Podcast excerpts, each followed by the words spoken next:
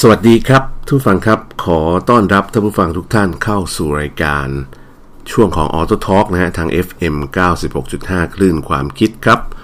ทุกวันอังคารครับเราก็มาพบกันนะฮะ ในช่วงของ Auto Talk เอาเรื่องราวเกี่ยวข้องกับเทคโนโลยี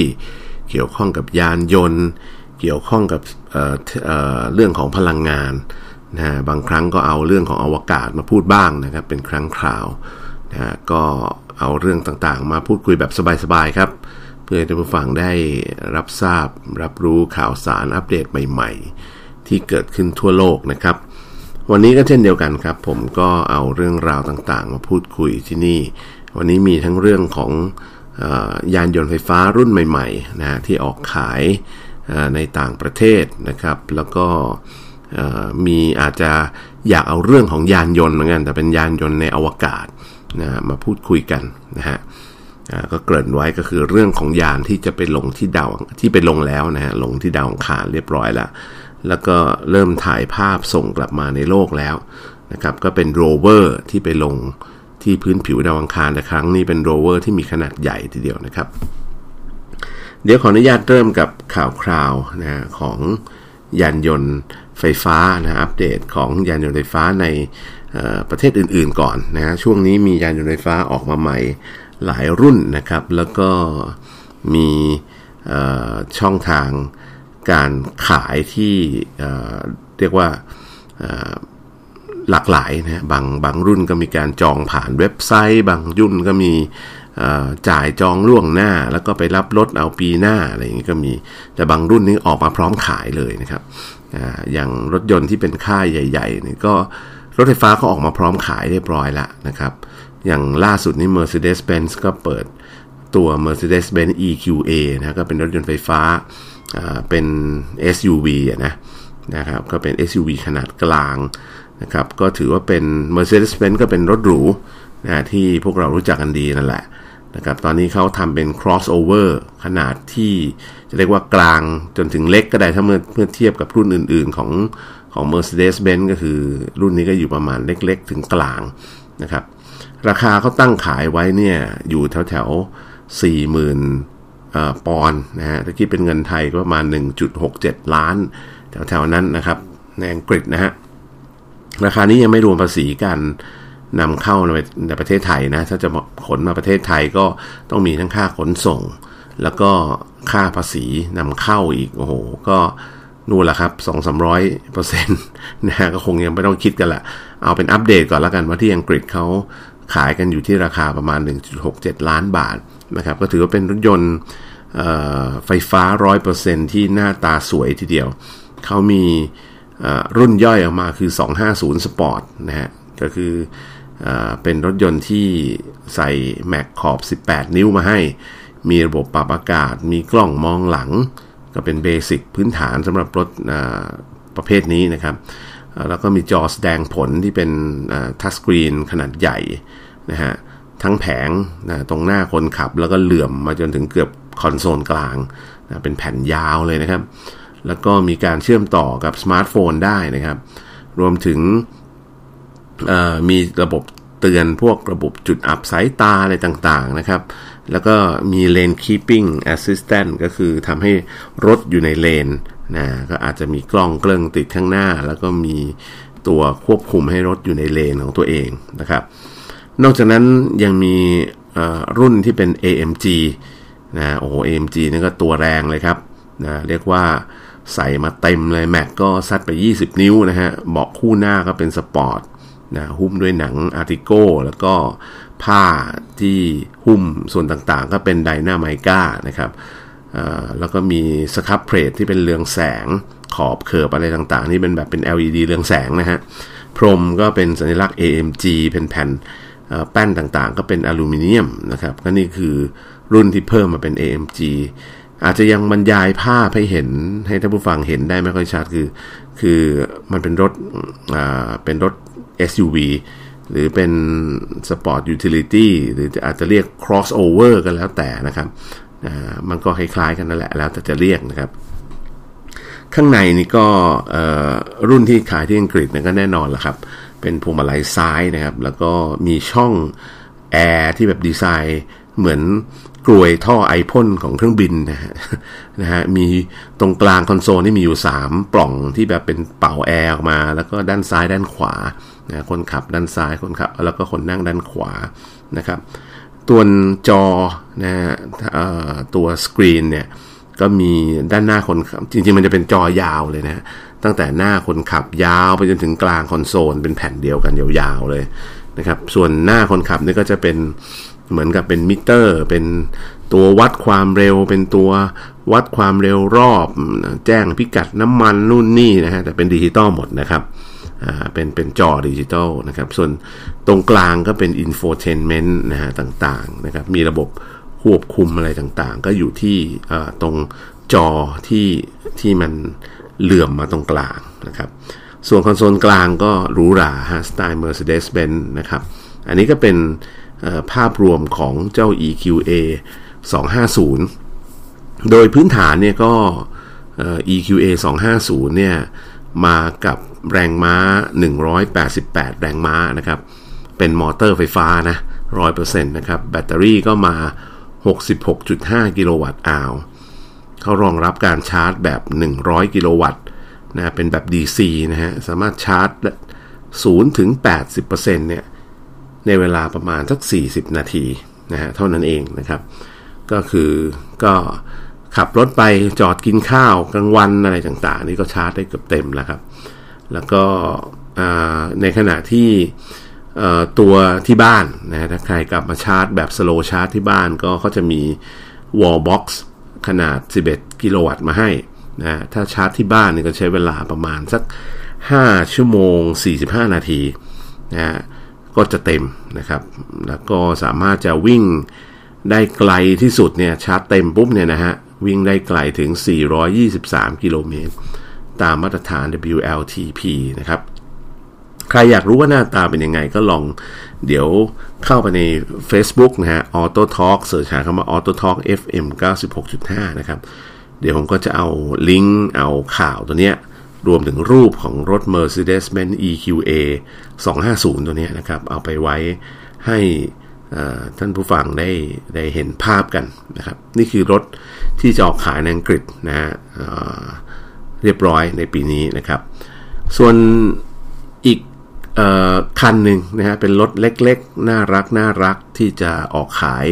ในปีนี้เช่นเดียวกันนะครับ แต่ว่ารถที่ว่านี้ก็เป็นรถสามล้อที่หน้าตาน่ารักทีเดียวนะถ้าใครออมองไม่เห็นภาพเนี่ยนึกถึงรถ3ล้อออรถ BMW ยุคเก่าที่มันเปิดประตู ด้านหน้านะครับ ด้านหลังมีด้านหลังมีล้อเดียว ด้านหน้ามี 2 ล้อ และด้านหน้าเนี่ยสามารถจะเปิดปุ๊บออกมาเนี่ยคนก็เข้าไปจากด้านหน้าเนี่ยเข้าไปนั่งจากด้านหน้านะครับ อันนี้ก็เป็นสิ่งที่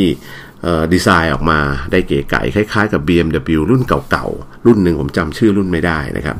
แต่ว่าอันนี้คือค่ายรถยนต์ที่ผลิตรถยนต์ขนาดเล็ก เป็นรถยนต์ไฟฟ้า 100% ดีไซน์ก็คล้าย ๆ แบบที่ผมบอกไปนะครับ คือเป็นเป็นข้างหน้ามี 2 ล้อ ข้างหลังมี 1 ล้อเขาเรียกว่าเป็นลักษณะไมโครคาร์ก็ว่าได้นะครับเเขาตั้งคือตัวยี่ห้อมันก็คือไมโครลีโนนะไมโครลีโนนะครับก็จะผลิตออกขายในยุโรปช่วงปลายปีนี้แหละนะครับเขาตั้งราคาเริ่มต้นไว้ที่ 434,000 บาทเท่านั้นเองนะฮะ แต่ถ้าใครเห็นรูปเนี่ยจะรู้สึกว่าเออคลาสสิกดีนะคือสไตล์สไตล์ยุโรปนะคือด้านหน้าเออด้านเขาเรียกอะไรตัวถังก็จะเป็นสีส่วนหลังคาก็จะทำเป็นสีขาวเป็นรถ two-tone เนี่ยลักษณะแบบนั้นนะครับ แล้วก็ดูแล้วก็น่ารักน่ารักดีนะครับ Microlino เนี่ยเป็นรถขนาดเล็กที่เรียกว่า microcar นะแล้วก็เป็นผลงานออกแบบของ Micro Mobility System ซึ่งเป็นผู้ผลิตในสวิตเซอร์แลนด์ครับ เป็นรถไฟฟ้าขนาดเล็กนั่งได้ 2 คน ก็ได้แรงบันดาลใจมาจากการออกแบบของรถคลาสสิก อย่างที่ผมบอกไป BMW นะฮะอ๋อเจอชื่อรุ่นแล้ว i z e t a นะฮะ BMW i z e t a นะครับในยุคปี 1950 ก็รถคันนี้ขับเคลื่อนด้วยมอเตอร์ไฟฟ้านะฮะขนาดประมาณ 11 กิโลวัตต์นะฮะก็คือถ้าเทียบเป็นแรงม้าก็ 15 แรงม้าครับ วิ่ง ความเร็วได้สูงสุดเนี่ย 90 กิโลเมตรต่อชั่วโมง โอ้ก็ถือว่าดีนะครับสำหรับรถคันเล็กๆ 3 ล้อแบบนี้นะครับ อ่า แล้วก็วิ่งได้ไกลทั้งหมดเนี่ย 125 ถึง 200 กิโลเมตรนะต่อการชาร์จ 1 ครั้งก็ถือว่าเยอะทีเดียวสำหรับรถเล็กๆ นะครับ ตัวแบตเตอรี่ลิเธียมไอออนที่ใส่มาให้เนี่ย ก็สามารถขยายขนาดได้จะเอาแบบซื้อรุ่นเล็กก็ก็ 8 กิโลวัตต์อาวนะครับ แต่ว่าถ้าเป็นรุ่นใหญ่ก็ 14.4 กิโลวัตต์อาวราคาก็แตกต่างกันออกไปนะครับ แล้วอัตราเร่งครับ0ถึง50 กิโลเมตรต่อชั่วโมงเนี่ยภายในเวลาเพียง 5 วินาทีก็คือพุทปาดใช้ได้นะครับ ชาร์จไฟเต็มได้ด้วย power box ก็คืออุปกรณ์ที่ไปติดที่บ้านนะฮะใช้เวลาแค่ 4 ชั่วโมงเท่านั้นเองนะครับน้ำหนักตัวก็แค่ ครึ่งตันนะ513 กิโลกรัม เท่านั้น สีสันออกมาคือมีสีน้ำเงิน สีแดงหลังคา เป็นสีขาว โอ้ ดีไซน์น่ารักครับนะฮะแล้วก็มีที่เป็นสีบรอนนะตะกัวนะก็สวยทีเดียวนะครับไมโครลีโนเนี่ยถูกตั้งราคาเบื้องต้นไว้ที่ 12,000 ยูโรนะหรือประมาณ 4 3 4 0 0 0 บาท นะก็ให้สามารถจองได้ผ่านทางหน้าเว็บไซต์แล้วนะครับ เตรียมที่ผลิตส่งมอบให้ช่วงเดือนกันยายนปีนี้นะครับ เดือนนี้ก็กุมภาแล้วอีกไม่กี่เดือนก็สามารถที่จะส่งมอบรถได้แล้ว รถก็อย่างที่บอกนะฮะคู่หน้าก็จะมีเป็นล้อ 2 ล้อ ด้านหลังก็จะเป็นล้อ จะเรียกว่าล้อเดียวก็ไม่ใช่นะเป็นล้อล้อเล็กๆ 2 ล้อคู่กันนะเป็นล้อล้อคู่กันแต่อยู่ใกล้ ๆ กันนะติดกันนะก็เป็น รถที่ผมว่าเหมาะกับยุโรปนะฮะถ้าจริง ๆ แล้วถ้าเอามาใช้ในกรุงเทพผมว่าก็ใช้ได้แหละครับ เพราะว่าในกรุงเทพมันก็ทำความเร็วรถอะไรไม่ได้มากนักนะเพราะฉะนั้นรถจิ๋วๆนะที่รักเรียกษณะเป็นไมโครคาร์แบบนี้ผมว่าก็ก็น่าน่าสนใจ จริงๆแล้วก็ผมว่าคันน่าจะพอพอสูสี อาจจะเล็กนิดเล็กเล็กกว่าเจ้า รถไฟฟ้าคันจิ๋วที่ขายอยู่ในเมืองไทยฟอร์มวันเล็กน้อยนะครับ เพราะว่าฟอร์มวันก็สี่ก็สี่ล้อไง แต่ไอตัวไมโครลีโน่นี่ก็มีมีสามล้อนะประมาณโดยประมาณอย่างนั้นนะครับ หรือเป็นสองล้อกว้างกับอีกสองล้อแคบข้างหลังลักษณะแบบนั้นนะครับก็ก็ถือว่าราคา4ี่แสนกว่าบาทนี่ราคาถูกกว่า FOMM อีกนะ นะหน้าตาน่าน่าใช้ทีเดียวครับ ดีไซน์เก๋นะฮะใครที่สนใจเดี๋ยวก็ลองไปเปิดดูกันนะครับ search หาคำว่า Microlino นะครับ ก็สามารถที่จะเห็นดีไซน์ได้ มีอีกข่าวหนึ่งที่น่าสนใจเหมือนกัน อันนี้ก็เป็นเรื่องของค่ายรถยนต์โตโยต้านะก็หลายคนพอพูดถึงโตโยต้าเนี่ยก็คิดว่าโตโยต้านี่เขาไม่ค่อยจะสนใจเรื่องรถยนต์ไฟฟ้าเท่าไหร่ แต่จริงๆไม่ใช่เลยนะครับโตโยต้าเนี่ยแอบตั้ง business unit ที่เกี่ยวข้องกับรถไฟฟ้ามาพอสมควรล้วเพียงแต่ว่าตัวเองเนี่ยยังไม่อยากจะเปิดตัวรถยนต์ที่เป็นไฟฟ้าเพื่อมาทำลายตลาดรถยนต์เครื่องยนต์ของตัวเอง นี่ลักษณะคล้ายๆโกดักเลยนะนึกไปนึกมาเนี่ยนะครับ ก็ทางโตโยต้าเนี่ยแต่ล่าสุดเนี่ยก็ฝืนกระแสไม่ไหวฮะโตโยต้าก็ประกาศนะว่าเตรียมแผนการเปิดตัวรถใหม่ เป็นรถยนต์ไฟฟ้า 100%ภายในปีนี้ ก็คือ 2021 นี่แหละครับ แต่ตอนนี้เนี่ยก็ยังไม่มีการเปิดเผยนะ ว่ามันจะออกมาเป็นรุ่นไหนบ้างอย่างไรบ้าง แต่ก็จะมี 2 รุ่นใหม่ที่จะมาในรูปแบบเป็นรถไฟฟ้าล้วน 100%นะที่เหลืออาจจะเป็น plug-in hybrid หรืออาจจะเป็น fuel cell นะฮะที่เอามาขายในอเมริกานะครับ แล้วก็แน่นอนก็ plug-in hybrid เนี่ยมีแน่นอนนะครับ แล้วก็ส่วนที่เหลือคันไหนจะเป็นไฟฟ้าบ้าง ตอนนี้ยังอุบไว้อยู่นะครับ ซึ่งก็สำนักข่าวรอยเตอร์ก็พยายามไปไปเกาะเจาะมา เขาบอกว่ารถไฟฟ้ารุ่นแรกที่จะออกมาน่าจะเป็น SUV นะฮะที่เป็น body SUV นะครับ แล้วก็น่าจะเป็นกลุ่ม C segment นะที่ไปเอาแพลตฟอร์มที่เขาเรียกว่า eTNGA เป็นแพลตฟอร์มที่ ได้รับการพัฒนามาร่วมกับทางซูบารุไงคือก่อนหน้านี้มีข่าวว่าโตโยต้ากับซูบารุเขาจับมือกันนะครับ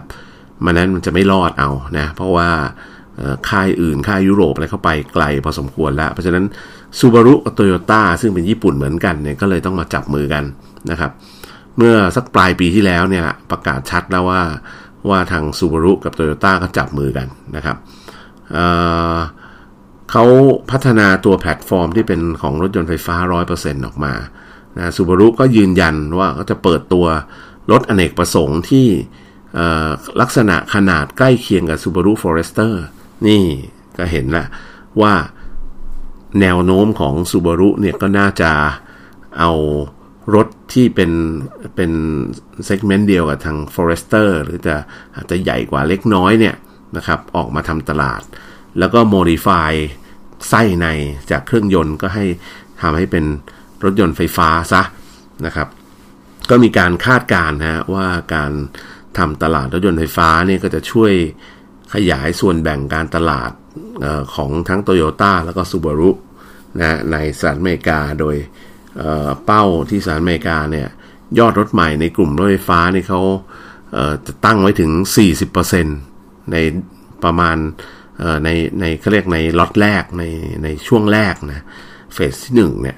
แล้วก็จะเพิ่มขึ้นเรื่อยๆ จนถึง 70%ในปี 2030 นะครับ แล้วก็ก็ตอนนี้ก็ถ้ามีอัปเดตอะไรยังไง เดี๋ยวผมจะมาเล่าให้ท่านผู้ฟังได้ฟังอีกทีหนึ่งก็แล้วกันนะฮะก่อนหน้านี้ซูบารุเขาก็ประกาศจับมือโตโยต้าเราก็เห็นข่าวที่เขาไปขึ้นไปถ่ายบนเวทีกันชงเชงชงเชงนะครับ หลายคนก็ยังงง เฮ้ยโตโยต้าซูบารุมาจับมือกัน พื่อความอยู่รอดนะฮะ แล้วก็เขาก็ไปวิจัยพัฒนารถยนต์ที่เป็นรถยนต์ไฟฟ้า 100%ที่เป็น mid size crossover หรือ SUV นั่นแหละนะ mid size crossover SUV ที่จะเอามาแข่งกับตลาด ที่ทั่วโลกตอนนี้เนี่ยเออโอ้โห EV นี่กำลังบูมมากนะครับ โดยล่าสุดก็มีการออกมาเปิดเผยข้อมูลว่าทาง Subaru เนี่ย เตรียมชื่อชื่อหนึ่งไว้นะแล้วก็ไปจดทะเบียน ในตลาดสหรัฐอเมริกาเรียบร้อยแล้วนะครับ ชื่อ Subaru Evotis นะฮะ Evotis Subaru Evotis ซึ่งเป็นชื่อรุ่นของรถยนต์ไฟฟ้ารุ่นแรกที่จะออกมาโดยซูบารุอย่างแน่นอน โดยชื่อนี้ก็ไปจดทะเบียนจองเอาไว้ในสหรัฐตั้งแต่ปี 2018 เรียบร้อยแล้วนะครับ ก่อนหน้านี้ก็มีค่ายซูบารุเนี่ยก็ได้มีพยายามเผยแบบรถต้นแบบนะฮะออกมาในงาน มอเตอร์โชว์นะครับ ซึ่งดีไซน์โฉบเฉี่ยวทีเดียวแหละครับนะฮะถ้าสร้างออกมาหน้าตาแบบนั้นออกมาขายในตลาดว่าขายดีเป็นเทน้ำเทท่าเลย แต่ในการผลิตก็คงไม่ทำออกมาแบบเหมือนกับรถต้นแบบหรอกนะครับนะก็จะอาจจะออกมาคล้ายๆ เอาเหลี่ยมเอามุมอะไรออกไปบ้างนะครับ เพื่อให้มันแบบผลิตง่ายขึ้นนะครับ แล้วก็ไอตัวมอเตอร์ไฟฟ้าเนี่ยที่คาดว่าจะเอามาใช้เนี่ยนะครับ น่าจะมีขนาด 213 กิโลวัตต์ นะก็คิดเป็นแรงม้าก็ 286 แรงม้านะครับ ขับเคลื่อนด้วยสี่ล้อนะฮะก็คืออมีมอเตอร์อย่างน้อย 2 ตัวแน่ๆนะครับ ก็คือมอเตอร์คู่หนึ่งขับเคลื่อนล้อหน้า อีกคู่อีกเออไม่ใช่มอเตอร์ตัวหนึ่งขับเคลื่อนล้อหน้า อีกตัวหนึ่งขับเคลื่อนล้อหลังนะแบตเตอรี่ก็เป็นลิเธียมไอออนนะครับ ขนาดใหญ่ที่เขาบอกว่าตามสเปคที่ดีไซน์กันไว้เนี่ย ถ้าชาร์จเต็ม 100%เนี่ยสามารถจะวิ่งได้ไกลถึง 500 กิโลเมตรนะครับ แล้วก็คาดว่ารถยนต์ไฟฟ้าของ Subaru Evo Tis นี่ก็จะมาในรูปแบบเป็น SUV แน่นอน 100%นะครับ แล้วก็จะแกะแบบมาจากรถยนต์ต้นแบบนั่นแหละนะอันนี้ก็ถือว่าเป็นข่าวคราวที่น่าสนใจจากทางซูบารุนะครับ นอกจากนั้นแล้วเนี่ยยังมีรถยนต์ไฟฟ้าที่เรา ติดตามข่าวสารมาตลอดก็คือเทสลาหลังจากที่ไปตั้งโรงงานในประเทศจีนเนี่ยเขาก็มีแผนที่จะเอ๊ะทำยังไง เขาจะสามารถผลิตรถยนต์ไฟฟ้าออกมาได้ราคาถูกที่สุดเท่าที่เป็นไปได้ และทำให้คนเนี่ยเข้าถึงได้ง่ายขึ้นอีก คือจะทำ mass production นะว่างั้นเถอะ มันก็ต้องเข้าถึงคนหมู่มากให้ได้นะก็หลังจากที่เขาผลิตไอ้มัสเออโทษทีเทสลาโมเดล3ออกมาจำหน่ายเนี่ย โอ้โห ขายดีเป็นเทน้ำเทท่ายอดจองข้ามไปหลายปี ผลิตกันไม่ทันนะเพราะฉะนั้นเทสลาก็ยังก็ยังประมาณทักสามหมื่นกว่าเหรียญอยู่นะครับเขาต้องการจะทำรถที่มีงบประมาณน้อยลงมาอีก เขาเตรียมผลิตรถไฟฟ้ารุ่นใหม่ออกมานะราคา 25,000 เหรียญสหรัฐ หรือคิดเป็นเงินฝรั่งเงินดอลลาร์เนี่ยแปลเป็นบาทได้อยู่ที่7 4 7 0 0 0 บาทเท่านั้นเองนะครับ โดยคาดว่าจะเริ่มผลิตภายในต้นปีหน้า และใช้โรงงานในประเทศจีนเป็นฐานการผลิต อันนี้น่าสนใจมากนะครับ เพราะว่าปกติรถจีนเนี่ยก็ราคาอยู่ประมาณ 4 5แสน6แสนนะนะครับรถยี่ห้อจีนนะนะครับ แล้วถ้าเทสลาเองเนี่ยโอ้โหในแง่ของแบรนด์ชื่อชั้นนี่ กินขาดครับ แล้วถ้าเทสลาสามารถผลิตรถยนต์ ไฟฟ้ารุ่นใหม่ออกมาหมายอาจจะเป็นคันเล็กกว่าโมเดล 3 เนี่ยนะ เป็น compact SUV หรือเป็น compact car ไฟฟ้าเนี่ย แล้วตั้งราคาขายอยู่ประมาณ 7 0 0แสนกว่าบาท หรือ 25,000 เหรียญเนี่ยนะ ผมว่าขายดีเป็นเทน้ำเทท่าแน่นอน อยู่ที่อีลอนมัสจะผลิตทันหรือเปล่านะ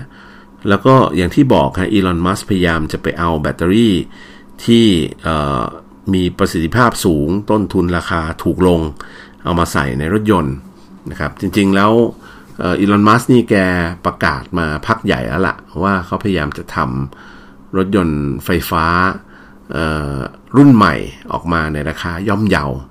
นะเขาเคยประกาศไว้ 25,000 เหรียญนี่แหละนะครับ แล้วก็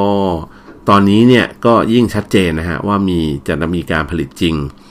ในเร็วๆวันนี้อย่างแน่นอนนะครับ แล้วก็มีการเปิดเผยข้อมูลออกมาจากผู้จัดการใหญ่ของเท s l a ในประเทศจีนนะฮะบอกว่าตอนนี้นี่ก็มีการวิจัยแล้วก็พัฒนารถยนต์ไฟฟ้ารุ่นใหม่ ที่จะเอามาวิ่งทดสอบได้ภายในเดือนนี้นะนะครับแล้วก็จะเริ่มผลิตจริงเนี่ยช่วงต้นปีหน้า แล้วก็จะใช้โรงงานที่ Gigafactory 3ในเซี่ยงไฮ้นะในการผลิต โดยรถยนต์ไฟฟ้ารุ่นใหม่นี้นะครับ ก็ยังไม่มีชื่ออย่างเป็นทางการ เขายังไม่ได้ตั้ง แต่ว่าก็มีอย่างที่บอกกับแฟนนานุแฟนของเท s l a ทั้งหลายนะครับ ตั้งชื่อให้เรียบร้อยละเท s l a โมเดล2นะ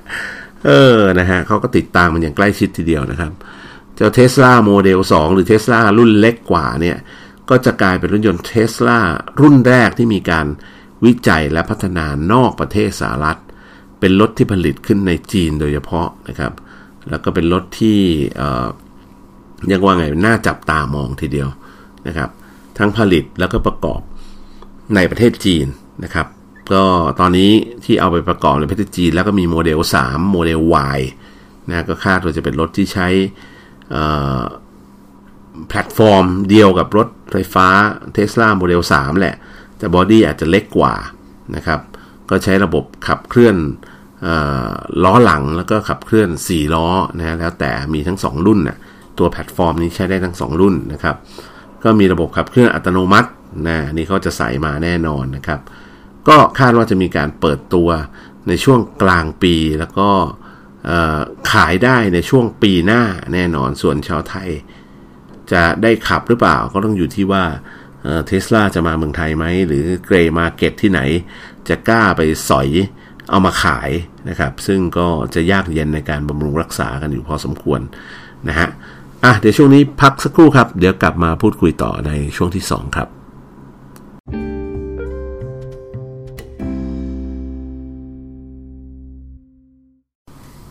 สวัสดีครับเพื่อนฟังครับ ขอต้อนรับกลับสู่ช่วงที่ 2 นะฮะ กับรายการในช่วงของ Auto Talk ครับ ทาง FM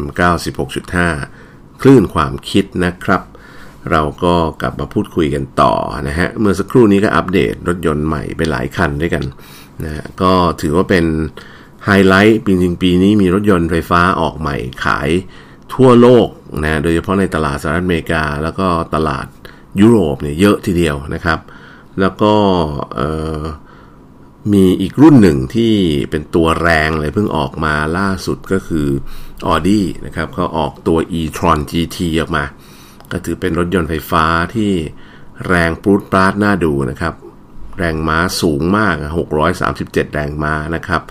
ตั้งราคาเริ่มต้นเนี่ยที่ขายในอเมริกานี่อยู่แค่ประมาณ 3 ล้านบาทนะครับ แต่มาเมืองไทยก็คงจะเป็นหลักแพงขึ้นกว่านั้นเยอะนะครับสำหรับรายละเอียดอย่างเป็นทางการเนี่ยนะครับ ก็ตัว Audi e-tron GT ตัวนี้เป็นรถไฟฟ้าที่เขาถือว่าเป็นตัวแรงที่สุดนะแล้วก็ออกแบบมาได้หน้าตาสวยงามคมคายว่างั้นดูดุดันพอสมควรนะครับ แรงม้าที่ใส่มาเนี่ยสูงสุดถึง 637 แรงม้า ราคาจำหน่ายเริ่มต้นในสหรัฐเขาตั้งไว้ที่ 1 945 เหรียญสหรัฐหรือประมาณ 3 ล้านบาทไทยนะแต่ราคานี้ก็อย่างที่ว่านะครับ ต้องไปซื้อในอเมริกานะฮะ Audi e-tron GT เนี่ย ถือว่าเป็นรถใหม่ที่ในเว็บไซต์ของ Audi Thailand เขาก็เอามามาโปรโมทเหมือนกันนะครับ แต่ไม่รู้ว่ามาขายเมืองไทยตั้งราคาไว้ที่เท่าไหร่อย่างไรนะครับเพิ่งออกล่าสุดเลยนะฮะก็ถือว่าเป็นรถยนต์ไฟฟ้า 100%ตัวแรงที่สุดตัวท็อปที่สุดของ Audi ในขณะนี้นะครับ ก็จริงๆแล้วถ้าดูกันจริงๆเนี่ยมันเป็นรถยนต์ซีดาน 4 ประตูนะ แต่ว่าเออถ้ามองแวบๆเนี่ยนึกว่ามันคือรถสปอร์ตเต็มตัว นะแล้วก็ขุมพลังที่ให้มาเนี่ยก็เป็นมอเตอร์ไฟฟ้า 2 ตัวขับเคลื่อน 4 ล้อ อันนี้ก็เป็นแพลตฟอร์มมาตรฐานนะเอ่อมอเตอร์ตัวหนึ่งขับเคลื่อนล้อคู่หน้าแล้วก็มอเตอร์อีกตัวหนึ่งขับเคลื่อนล้อคู่หลังนะก็คือขับเคลื่อน4ล้อถ้าเป็นภาษาของ Audi เขาจะเรียกว่า Quattro นะคือขับเคลื่อนสี่ล้อ ถ้าเป็นของคนอื่นบางทีก็จะใช้ all wheel drive หรือบางคนก็ใช้ four wheel drive แต่ว่า สัญลักษณ์ถ้าเป็นของ Audi เขาจะใช้คำว่า Quattro แทนนะครับ ก็ถือว่าเป็นสัญลักษณ์ที่ Audi ใช้มานานนะฮะ แล้วก็ตัวเริ่มต้นของตัว Audi e-tron GT เนี่ยก็มาพร้อมกับแรงม้า 522 ตัวนะครับ แรงม้าสูงสุด ถ้าเป็นตัวท็อปเนี่ย 637 ก็ต่างกันเยอะอยู่พอสมควรนะครับ ต่างกันเป็นร้อยแรงม้าทีเดียวนะครับ ก็ขับเคลื่อนนะส่งกำลังใช้เกียร์ 2 สปีดนะฮะก็ e-tron ตัวนี้มาพร้อมกับแบตเตอรี่ลิเธียมไอออนขนาด 85 กิโลวัตต์อาวร์นะสามารถจะวิ่งได้ไกลสุดเนี่ย 383 กิโลเมตรนะครับ แล้วก็สามารถจะชาร์จเร็วด้วยกำลังไฟฟ้าสูงสุดเนี่ย 270 กิโลวัตต์นะ เป็น DC นะครับ ใช้เวลาชาร์จ Quick Charge DC เนี่ย 23 นาทีเท่านั้นเองนะก็จะสามารถชาร์จได้เกือบเต็มฮะได้ถึง 80%นะครับ ส่วนระบบความปลอดภัยในตัวรถนั้นก็เรียกว่า โอ้โห จัดมาเต็มฮะมีทั้งระบบพื้นฐานทั่วไปที่รถทั่วไปมีอยู่แล้วนะครับ ระบบควบคุมความเร็วแบบอัตโนมัติ แปรผันก็เรียกว่า adaptive cruise control นะฮะ ระบบเตือนการชนด้านหน้านะฮะ forward collision warning นะ collision warning แล้วก็ระบบเบรกฉุกเฉินอัตโนมัติ ที่เรียกว่า automate emergency braking นะครับ แล้วก็ระบบเตือนมุมบอดที่เขาเรียกว่า blind spot monitoring นะครับ แล้วก็ระบบเตือนรถวิ่งตัดหลังเมื่อถอยหลังก็คือ อาจจะไม่ใช่รถอย่างเดียวหรอกก็คนจัดตัดหลังหรือจักรยานอะไรอย่างเงี้ยนะฮะพอมีใครมาตัดฟลุปเข้าไปเนี่ยมันก็จะ เบรกอัตโนมัตินะครับนะฮะ Rare Cross Traffic Alert นะก็เป็นระบบเตือนนะครับ ระบบเตือนการออกนอกเลนนะพร้อมช่วยควบคุมรถให้อยู่ในเลน อันนี้ก็เรียก Lane Departure Warning แล้วก็ Lane Keeping Assist นะครับ ข้างในนี่ก็ถือว่าดูทันสมัยครับ นะออดี้ก็สไตล์ออดี้เลยละครับ ข้างในก็จะมีคอนโซลตรงกลาง ซึ่งเป็นจอ LED นะก็แสดงข้อมูลเกี่ยวกับตัวรถยนต์ ความเร็วรอบอะไรต่างๆ ที่เกี่ยวข้องกับการใช้รถยนต์นะฮะส่วนตรงคอนโซลกลางก็มีจอ touch screen นะขนาดไม่ใหญ่มากนะก็เป็นซ่อนอยู่ในตัวคอนโซลนะครับก็จะมีพวก infotainment มีระบบข้อมูล ระบบนำร่องต่างๆนะครับ ดูแวบๆนึกว่าเป็น 2 ประตู แต่จริงๆ เป็น 4 ประตูนะก็ถือว่าเป็นรถที่ดูแล้วดุดันนะครับออดี้อีทรอนตัวนี้เปิดจำหน่ายทั้งหมดในสรุ่นพร้อมกันเลยในอเมริกานะครับ ตัวแรกก็คือเป็นรุ่น Premium Plus เขาตั้งราคาขายไว้ที่ 1,945 เหรียญสหรัฐ ก็ 3 ล้านบาท อันนี้คือราคาตัวเริ่มต้นนะ ส่วน Audi e-tron TT Prestige นะครับก็ตั้งไว้ที่18,145 เหรียญสหรัฐหรือประมาณ 3.22 ล้านบาทนะครับนะแล้วก็ส่วน Audi e-tron GTRS นะครับ ก็ราคาเขาตั้งไว้ 1 4 9 935 เหรียญสหรัฐ หรือประมาณ 4.2 ล้านบาทนะครับ ก็มี 3 ราคา 3 ล้านบาท 3 ล้าน2แสน2หมื่นแล้วก็ 4 ล้าน2นะอันนี้ก็เป็นเป็นราคา 3 รุ่นของ Audi e-tron GT ที่จะขายในสหรัฐอเมริกานะครับ แต่ว่ามาเมืองไทยผมว่าก็ราคาก็ประมาณสัก 2-300%อัพขึ้นไป ก็เป็นคันละ 6 ล้าน 7 ล้าน 8 ล้านอะไรแถวๆนั้นแหละครับนะก็ก็คงต้องเตรียมตัวเตรียมใจกันหน่อยสำหรับคนที่มีสตังหนานะครับ นะก็จะไม่แน่ใจว่าออดี้จะเอาเข้ามาขายในเมืองไทยเมื่อไหร่นะฮะตัวนี้ ภาพรวมๆปีนี้ผมก็เห็นภาพชัดขึ้นนะครับ ในตลาดอเมริกาเองก็อย่างกรณีที่คุณโจไบเดนซึ่งเพิ่งเข้ามารับตำแหน่งประธานาธิบดีนี่ก็ประกาศนโยบาย เปลี่ยนรถยนต์รัฐบาลทั้งหมดประมาณ 650,000 คัน ให้เป็นรถยนต์ไฟฟ้านะที่ผลิตในอเมริกานะครับ อันนี้เน้นนะ คือเขามีแบรนด์รถยนต์อเมริกันที่ใช้ที่ผลิตรถยนต์ไฟฟ้าออกมาหลายแบรนด์ด้วยกัน โดยเฉพาะมีแบรนด์ใหม่ ๆ ด้วยหลายแบรนด์เขาก็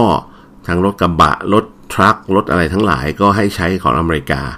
นะที่ผลิตในเมืองเมืองเขาเองนะครับแล้วก็ต้องใช้ชิ้นส่วนในประเทศให้เกิน 50%นะนี่เป็นคำสั่งพิเศษของ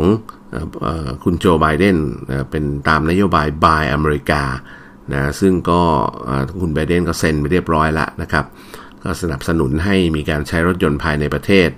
นะเพราะฉะนั้นก็แน่นอนนะนักวิเคราะห์ของตลาดหลักทรัพย์ต่างๆนะก็วิเคราะห์บอกว่าไบเดนเนี่ยตอนพอขึ้นตำแหน่งประธานาธิบดีเนี่ยก็จะ พยายามจะพลิกโฉมอุตสาหกรรม EV ในสหรัฐแบบก้าวกระโดดเลยนะฮะเพื่อให้ตาม EU ทันเพราะ EU เขานำไปไกลละรวมถึงจีนเนี่ยโอ้โหจีนยิ่งไปไกลเข้าไปใหญ่เพราะจีนถือว่าเป็นประเทศที่มีรถยนต์ EV มากที่สุดในโลกนะครับ แล้วก็การที่รัฐบาลสหรัฐประกาศยาแรงนะเป็นนโยบายดังกล่าวนี่ก็ทำให้ค่ายรถยนต์ที่ผลิตรถยนต์ EV ในอเมริกาอย่าง Tesla หรือ General Motors Nissan Ford อะไรต่างๆเนี่ย ตอนนี้ก็ดีใจไปตามๆกัน รวมถึงค่ายรถยนต์ที่เป็นสตาร์ทอัพขนาดกลางขนาดเล็กอื่นๆนะฮะก็ก็เรียกว่าฮือฮากันไปหมดนะครับ รายงานก็จะระบุด้วยนะครับ ว่าตอนนี้ Ford เตรียมลงทุนโรงงานผลิตรถ EV ในสหรัฐ มูลค่าประมาณ 1.1 หมื่นล้านเหรียญสหรัฐนะครับ เช่นเดียวกับบริษัท General Motor ก็ มีแผนที่จะลงทุนผลิตรถยนต์ไฟฟ้า แล้วก็รถยนต์ไร้คนขับมากกว่า 27,000 ล้านเหรียญสหรัฐดูสิฮะอพอนโยบายภาครัฐประกาศออกมาตูมเนี่ยนะบริษัทรถยนต์ของอเมริกันเขาประกาศการลงทุนเลยนะครับ เพราะฉะนั้นตอนแรกก็จะตายจะตายอยู่แล้วครับ ก็คงได้เงินช่วยเหลือจากรัฐบาลนี่แหละครับ ให้เอามาลงแล้วก็แน่นอนพอรัฐบาลประกาศแบบนี้ก็เหมือนกับว่ามีออเดอร์ หกแสนกว่าคันนะว่างั้นเถอะก็แบ่งกันไปสิฮะ มีทั้งกี่โรงงานก็แบ่งกันไปคนละแสนสองแสนสามแสนคันนะครับ เพราะฉะนั้นก็น่าจะมีอินคัมเข้ามาสู่บริษัทเพียงพอที่จะมาลงทุนนะครับ นอกจากนโยบายเปลี่ยนรถยนต์ทางการทั้งหมดให้เป็นรถ EV แล้วเนี่ยไบเดนยังมีนโยบายผลักดันให้คนอเมริกันนะ หันมาใช้รถ EV มากขึ้นนะฮะ จากที่ได้หาเสียงไว้ว่า ให้โคต้าลดหย่อนภาษีกับผู้บริโภคที่ซื้อรถยนต์ EV เนี่ยก็ให้เป็นรถยนต์ไฮบริดปลั๊กอินเพิ่มขึ้นเนี่ยนะครับแล้วก็มีข้อจำกัดอะไรบางอย่างที่เกี่ยวข้องกับเรื่องของอผู้บริโภคนะฮะก็จะรับสิทธิ์รถยนต์ภาษี อย่างที่เคยเอามาเล่าให้ฟังว่ารถในอเมริกาเนี่ยปัจจุบันก็จะเป็นลักษณะแบบให้ subsidy หรือช่วยเหลือตามตามขนาดแบตเตอรี่ ถ้าคุณเป็นปลั๊กอินไฮบริดนะมีขนาดแบตเตอรี่ใหญ่คุณก็ได้สนับสนุนเยอะนะครับ ถ้าคุณเป็นไฟฟ้า 100%แบตเตอรี่ยิ่งใหญ่ขึ้นไปอีก ก็ยิ่งสนับสนุนเยอะขึ้นไปอีกนะคือได้ลดหย่อนภาษีเอามาเคลมคืนเป็นเงินได้นะครับแน่นอนล่ะครับ จากเดิมที่ตอนแรกไว้จำกัดไว้ว่าการลดหย่อนภาษีเนี่ยก็จะมีสนับสนุนเฉพาะบริษัทที่มียอดขาย EV ไม่เกิน 200,000 คัน ซึ่งขณะนี้เทสลากับ GM เนี่ยเอ่อ General Motor เนี่ยก็มียอดขาย EV เกินไปแล้วนะครับ เพราะฉะนั้นก็ก็จะไม่ได้รับความช่วยเหลือ แต่ว่าถ้าไบเดนเนี่ยก็ไม่ยกเลิกข้อจำกัดตรงนี้ไปซะ คือใครที่จะขายดีขายไม่ดีเท่าไหร่ก็รัฐสนับสนุนหมด ทั้งสองบริษัทนี้ก็จะได้ประโยชน์เต็มที่นะครับ แล้วก็จะทำให้อุตสาหกรรมของ EV ในสหรัฐเนี่ยเติบโตอย่างก้าวกระโดดรวดเร็ว เพื่อ ไล่จ่อคอหอยฝั่งยุโรป แล้วก็ฝั่งจีนมา มันนั้นมันจะห่างชั้นกันเกินไปนะครับ อีกสาเหตุหนึ่งที่ทำให้ผู้บริโภคไม่ใช้รถ EV ในการสำรวจที่อเมริกาเนี่ยก็คือจุดชาร์จไฟฟ้า ที่ยังไม่ครอบคลุมมากพอนะครับเมื่อจากประเทศอเมริกาเขาใหญ่ครับนะการที่โอ้โหจะติดตั้งชาร์จิ่งสเตชันให้ทั่วประเทศเนี่ยถือเป็นการที่โอ้โหยากเย็นแสนเข็นมากนะครับ ปัจจุบันสหรัฐมีจุดชาร์จไฟฟ้าเนี่ยทั้งประเทศนะ 29,000 จุดนะในขณะที่ถ้าพี่จะเป็นปั๊มน้ำมันเนี่ยปั๊มน้ำมันทั่วอเมริกาเนี่ยหนึ่งแสนสามหมื่นหกพันแห่งนะครับโอ้ห่างกันเยอะฮะนะครับ ซึ่งไบเดนเนี่ยก็สัญญากับประชาชนนะว่าจะสร้างinfrastructure ที่เรียกว่าเป็นจุด charging station ทั้งหลายเป็น quick charge ด้วย slow charge ด้วยเนี่ย จะทำเพิ่มขึ้นอีก 5 0 0แสนจุด ภายในปี 2030 โอ้โหนะครับ ก็ถือว่าเป็นยาแรงนะที่กระตุ้นทั้งในภาคของการส่งเสริมการซื้อรถ รถยนต์ ลดภาษีเคลมเงินคืนได้เป็น incentive ตัวนั้น และยังมีการเรื่องของการพัฒนา charging station ของภาครัฐเพิ่มเติมอีก 5 0 0แสนจุดนะครับ ซึ่งถ้าถ้าแสนจุดจริงมันก็แซงจำนวนของ ปั๊มน้ำมันในสหรัฐอเมริกาไปถึง2อสเท่าทีเดียวนะครับ คนที่ดีใจที่สุดแน่นอนนะหันมองซ้ายมองขวาก็น่าจะเป็นแตาอีลอน มัสเนี่ยแหละครับ CEO ของเท s l a ที่ล่าสุดแหมเอาเงินกำไรเยอะจัดเงินสดเยอะจัด เอาไปซื้อบิตคอยซะงั้นนะครับทำให้ราคาบิตคอยพุ่งทะลุเพดานขึ้นไปอีกนะครับ ก็ไม่รู้ว่าแทนที่แกจะเอาไปลงทุนอย่างอื่น ขยายโครงข่ายอะไรต่างๆ ดันเอาไปลงบิตคอยซะอย่างนั้นนะครับอะว่ากันไป อาจจะเป็นช่องทางการหาเงินหาทองของแกอีกอย่างหนึ่งนะครับ บริษัทเทสลาอิงเนี่ยตอนนี้ถือว่าเป็นรถยนต์ที่มีมูลค่าค่ายรถยนต์ที่มีมูลค่ามากที่สุด อันดับต้นของโลก คือแซงตอนแรกขึ้นไปอันดับต้นอันดับหนึ่งของโลกมาแล้วช่วงหนึ่ง แล้วก็อาจจะตกลงมาบ้างนิดหน่อยนะครับ แต่ว่าก็เนี่ยป้วนเปี้ยนอยู่แถวอันดับหนึ่งอันดับสองนะครับ ก็จะได้ประโยชน์จากนโยบายนี้อย่างแน่นอน แล้วหุ้นต้องพุ่งกระฉูดแน่นอนนะครับ นอกจากนี้ก็ยังมีภารกิจที่ต้องผลิตรถยนต์ไฟฟ้ารุ่นใหม่ อย่างที่ผมบอกอะในประเทศจีนนะฮะก็เป็นรถยนต์ไฟฟ้าที่ราคาไม่แพงมาก จับต้องได้ราคาไม่เกิน 8 0 0แสนบาทเนี่ยประมาณอย่างนั้นนะครับ แล้วคิดว่าถ้าออกมาขายจริงๆเนี่ยคงจะกระฉูดอีกเช่นเดียวกันนะครับ นอกจากนั้นทางเทสลาเองเนี่ยยังไป combine ไอระบบหลังคาโซลาร์เซลล์พลังงานแสงอาทิตย์ที่เป็นโซลาร์เซลล์ผลิตไฟฟ้า ที่เอามาใช้ integrate เข้าไปกับแผ่นหลังคา คือเป็นหลังคาที่ผลิตไฟฟ้าด้วยว่างั้นเถอะนะครับ รวมถึงทำ power wall ฮะก็คือตัวแบตเตอรี่ลิเธียมไอออนที่ทำเป็นแพ็คแปะไว้ที่ข้างฝาบ้านนะครับ ถึงเวลา แสงอาทิตย์มาก็ผลิตพลังงานเก็บใส่แบตเตอรี่ไว้ รถยนต์ไฟฟ้ากลับมาก็เสียบปลั๊กชาร์จจากแบตเตอรี่ที่อยู่ที่ฝาบ้านเนี่ยเข้าไปในรถยนต์ ซึ่งมันจะเร็วนะก็เป็น quick charge อะ DC to DC เนี่ยนะครับ ถ้าเป็นลักษณะแบบนี้เนี่ยก็จะทำให้อุตสาหกรรมยานยนต์ไฟฟ้าในสหรัฐเนี่ยเติบโตสูงรวมถึงของอีลอนมัสก์แกด้วยนะครับ รายงานอีกด้านหนึ่งก็มองว่าถ้ารัฐบาลสหรัฐเนี่ยต้องการพัฒนาอุตสาหกรรม รถยนต์ไฟฟ้า เพื่อเอาไปแข่งกับจีนจริงเนี่ยรัฐบาลเนี่ยต้องเอาเงินสนับสนุนลักษณะสินเชื่อดอกเบี้ยต่ำหรือไม่มีดอกเบี้ยอะไรก็แล้วแต่เนี่ยนะฮะอัดเข้าไปอีก และยังต้องเรื่องของการยกเว้นภาษีให้กับผู้ประกอบการในช่วงแรกๆนี่นะครับ โดยเฉพาะสตาร์ทอัพรายใหม่ๆ ที่ผลิตรถยนต์ไฟฟ้าออกมาเนี่ยก็ต้องเออส่งเสริมเข้าไปให้เต็มที่ รวมถึงควรจะใส่เม็ดเงินส่งเสริมเข้ามาในเรื่องของการผลิตรถยนต์ไฟฟ้าขับเคลื่อนอัตโนมัติ ก็คือ autonomous ด้วย เมื่อปี 2010 เนี่ยเทสลาก็ได้รับการเเงินสนับสนุนนะ465 ล้านเหรียญสหรัฐ จากรัฐบาล ภายใต้โครงการพัฒนาเทคโนโลยียานยนต์ชั้นสูงทำให้เทสลาเนี่ยก็ได้เรียก ลืมตาอ้าปากขึ้นมาได้ระดับหนึ่ง แล้วก็เปิดโอกาสให้สตาร์ทอัพด้านรถยนต์สัญชาติสหรัฐนะอีกหลายหลายค่ายอย่าง Lord's Town นะครับ Motors แล้วก็ Fisker นะซึ่ง Fisker นี่เขาก็ผลิตรถยนต์กระบะนะฮะก็สวยทีเดียวนะครับ Lord's Town Motor นี่ก็ผลิตรถยนต์กระบะเหมือนกันนะฮะก็สามารถที่จะ ได้งบประมาณเข้าไปช่วยสนับสนุนแล้วก็พัฒนาโครงการของตัวเองนะแต่ว่าไบเดนก็นะก็ต้องดูประชาชนด้วยนะเพราะว่าเขาก็มีการสำรวจเหมือนกันว่าคนอเมริกันจะใช้รถ EV มากน้อยแค่ไหน จากข้อมูลจาก Forbes เนี่ยรายงานบอกว่าคนอเมริกันก็เพียงแค่ 44%นั่นเองที่ตอบว่าตัวเองจะใช้รถ EV ในอนาคตนะครับแต่ถ้าเป็นการสำรวจในจีนเนี่ย 86%ทีเดียวนะครับที่บอกว่าจะหันมาใช้รถยนต์ไฟฟ้าหลังจากนี้นะครับ ก็แสดงให้เห็นถึงมุมมองนะของอเมริกันที่ต่างกับจีนถึงเท่าตัว 44%คนอเมริกันบอกคันต่อไปอาจจะซื้อรถไฟฟ้า แต่ว่า 86%ของจีนนะบอกว่าคันต่อไปจะซื้อรถไฟฟ้า ตอนนี้รถ ไฟฟ้าในสหรัฐเนี่ยมีอยู่ประมาณนัก3 5 0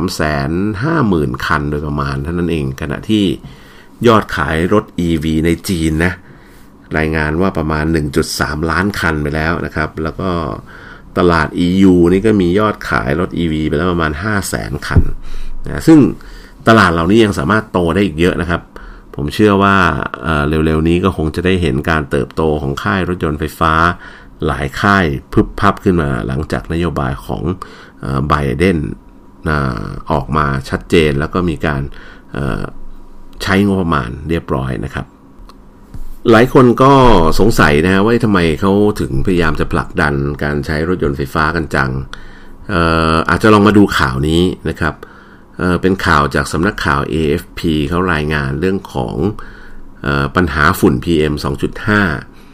อันนี้เป็นรายงานของกลุ่ม Greenpeace นะครับ ประจำภูมิภาคเอเชียตะวันออกเฉียงใต้ ก็เปิดเผยเมื่อวันที่ 18 กุมภานะฮะบอกว่ามลพิษทางอากาศเนี่ย ตอนนี้สภาวะเร็วร้ายมากนะครับ แล้วก็มีสาเหตุมาจากฝุ่นควันขนาดเล็กที่เรียกว่า PM 2.5 นี่แหละ และเป็นเหตุให้ประชาชนจำนวน 160,000 คนในหลายเมืองใหญ่เนี่ยเสียชีวิตก่อนวัยอันควรในปี 2020 ปีเดียว ปีเดียวนี่คนเสียชีวิตจาก PM 2.5 เนี่ยแสนหกหมื่นคนนะครับ ก็ถือว่าเป็นตัวเลขที่น่าติดตามนะฮะ โดยที่เมืองที่มีผู้เสียชีวิตจากมลพิษทางอากาศมากที่สุดประมาณ 54,000 คนก็คือกรุงนิวเดลีของอินเดีย ซึ่งถือว่าเป็นเมืองที่มีอากาศเป็นพิษมากที่สุดในโลกนะครับ ถัดมาคือกรุงโตเกียวของญี่ปุ่นนะใครจะเชื่อนะ มีผู้เสียชีวิตจากมลพิษทางอากาศเนี่ย40,000คนนะครับ ขนาดระบบขนส่งมวลชนดีๆนะส่วนผู้เสียชีวิตที่เหลือก็กระจายอยู่ไปตามนครเซี่ยงไฮ้ของจีนซาเปาโลของบราซิล แล้วก็กรุงเม็กซิโกซิตี้ของเม็กซิโก ซึ่งแต่ละเมืองนี่สาหัสทั้งนั้นนะครับรายงานก็บอกว่า PM 2.5 เนี่ยก็แน่นอนละเกิดจากการเผาไหม้ของฟอสซิล แล้วก็รถยนต์ ก็จะทำลายปอดแล้วก็เพิ่มความเสี่ยงการเป็นโรคหอบหืดแล้วก็เป็นมะเร็งปอดในที่สุดนะครับ อันนี้เป็นข่าวคราวเรื่องของมลพิษนะครับ เราทิ้งท้ายกันไว้ด้วยเรื่องของยานอวกาศกันนิดหนึ่งล่าสุดตอนนี้ยานอวกาศของสหรัฐอเมริกาคือขององค์การนาซาเนี่ยก็ล่อนลงที่ผิวดาวอังคารเรียบร้อยแล้วนะครับ วิศวกรก็เฮกันไปแถบๆกัน ครั้งนี้ก็รูปแบบการลงจอดก็เหมือนในครั้งก่อนๆแต่ครั้งนี้ที่พิเศษก็คือ มันไปเป็นคันใหญ่เลยคราวนี้สมัยก่อนเขาส่งเป็นโลเวอร์คันเล็กๆไปนะครับ แต่ครั้งนี้โลเวอร์ขนาดเกือบ 1 ตัน คือเหมือนกับกึ่งกึ่งน้ำหนักเกือบครึ่งหนึ่งของรถกระบะนะครับนะกระบะตันหนึ่งก็คือประมาณครึ่งหนึ่งของรถกระบะนะว่ากระบะโดยทั่วไปจะตันนิดๆนะครับ แล้วก็ภารกิจครั้งนี้เนี่ยจะสำรวจ ดาวอังคารบริเวณที่คาดว่าจะเคยเป็นทะเลสาบเป็นลำคลองเป็นสามเหลี่ยมปากแม่น้ำมาก่อนนะฮะซึ่งก็ล่อนลงจอดในพื้นที่ที่ชื่อว่า J0 นะก็คืออถ้าใครเห็นภาพไม่ต้องคิดว่านี่แหละ คืออดีตมันเป็นทะเลสาบขนาดใหญ่แน่นอนนะและที่บอกว่าเป็นทะเลสาบขนาดใหญ่นี่คือเมื่อหลายพันล้านปีที่แล้วนะครับและสิ่งที่นาซาต้องการพิสูจน์ก็คือว่า ต้องการเอารถไป รถคันนี้เนี่ยไปเต็มไปด้วยอุปกรณ์หนักนะอุปกรณ์เจาะสำรวจ อุปกรณ์สว่าน อุปกรณ์วิเคราะห์นะดินหินนะสิ่งที่เขาต้องการพบก็คือว่าเป็นไปได้ไหมที่ดาวอังคารจะมีสิ่งมีชีวิต หลงเหลือพอให้เราเห็นได้บ้าง และผมเชื่อว่านะฮะเราสิ่งที่เขาอยากรู้ก็คือว่าเออดาวอังคารมันกลายเป็นสภาพอย่างนี้ได้ยังไง ในอดีตมันเคยมีน้ำมีท่ามีการไหลของของเหลวของน้ำนี่ หรือแม่น้ำหรือ